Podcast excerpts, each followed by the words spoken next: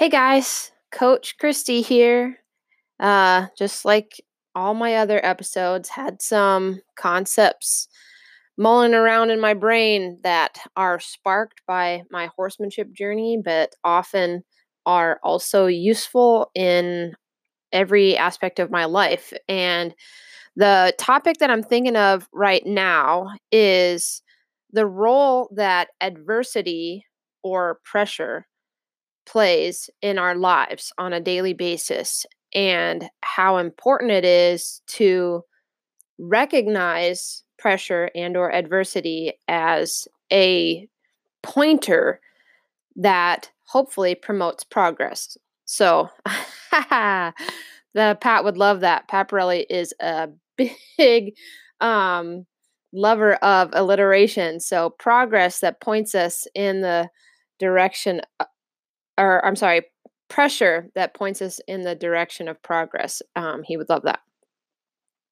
Pressure points to progress. There, that's what that's how he would say it.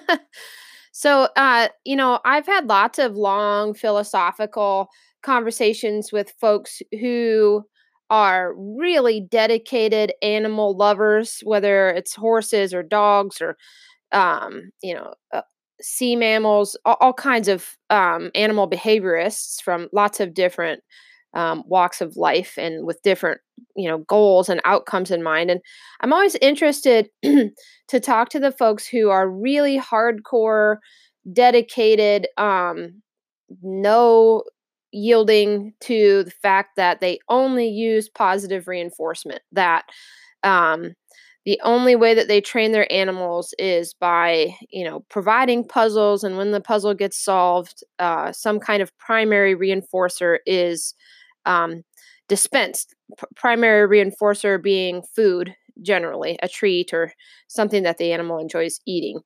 And i'm a big fan of positive reinforcement. I think that um, there is a lot that we can get done with horses and kids and dogs um, using positive reinforcement but I have a thought in my head about the positive reinforcement. One of the things that can get some folks a little righteous about, um, you know, clicker training or positive reinforcement is that they would say that uh, they don't use any kind of um, pressure to motivate th- their animals to seek out the answer. And it has always been my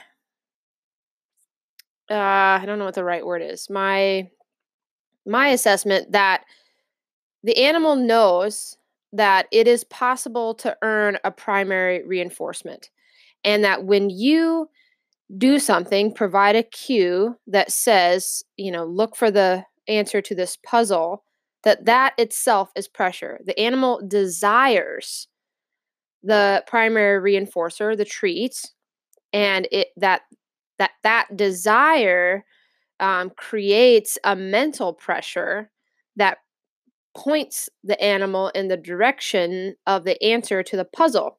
That if the animal did not desire the primary reinforcer, there would be no inclination to care about what the right answer to your puzzle would be. So, um, to me, it's just mental pressure versus physical pressure. And like I said, I, I believe that there are lots of modalities to training behavior, and I'm not opposed necessarily in theory to any of them, but I am curious about all of them. So uh, I just think that it's important for us to recognize that there's more than one way to achieve any given outcome and that there are probably positives and and negatives to all different types of um, learning theory. Now, from a human perspective, one of the things that I've been experiencing a lot lately is um, a brain that's constantly seeking comfort. And that's how we're wired. That is our, you know, brain looking to survive. You know, how do I keep this, you know, being um, alive for as long as possible to thrive and procreate and you know do all the things so um, it is hardwired in us to seek comfort to seek pleasure and, and to do things that make us feel good and avoid pain or avoid pressure or avoid things that make us feel bad or uncomfortable. And if I think back on all of the moments in my life where I have achieved a result that was most thrilling or most satisfying, those results happened after often a long period of extreme discomfort, whether that was um, a, a horsemanship achievement, a scholastic achievement, you know, in in school, it might have been an athletic achievement or a music achievement. There was always, has always been, and will always be, in my opinion, um, a period of struggle that points me in the direction of the progress I'm seeking to achieve. And one of the things I've gotten clear on this year is learning to value something that has more sustainability in it than achieving a goal. Goals, in my opinion, are a means to an end, not the end themselves. And that the thing that I'm really seeking is progress, it's growth, it's um, learning. What I value more than anything in the world is learning. That's what lights me up the most. But what I've come to realize is in order for me to learn something, I first must go through a period where I don't understand, where I can't connect the dots, where I can't produce a result. And that is uncomfortable. And my ability to persevere and continue to experiment, trial and error, honestly, is the best um, form of learning I know available to all creatures. Um, that unless I can, you know, stick it out, then no learning happens. And when I value the outcome more than I value the learning, then the process becomes unsatisfying. It becomes unfulfilling and often causes me to not want to do another goal, another period of pressure to point me in the direction of progress. so, um, some bits of clarity that I've gotten in recent weeks and months is to recognize discomfort and or pressure as a pointer.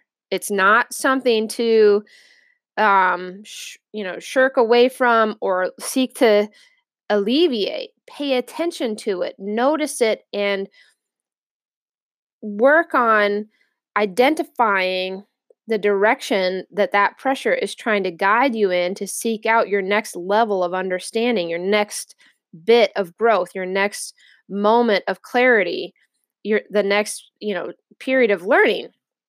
And um I find that the more I can do that, the less anxious or emotional I feel about those periods of pressure, whether, you know, it's in human relationships or in my horsemanship process, I am learning to embrace the messy parts and recognize adversity and or pressure as a spark.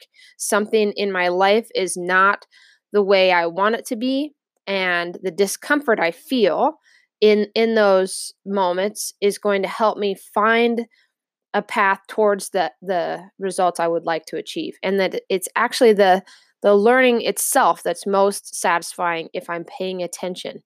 So, there you go guys. That's my little um bit of clarity I think for me today that I wanted to share on my podcast for all you guys out there on the path with me.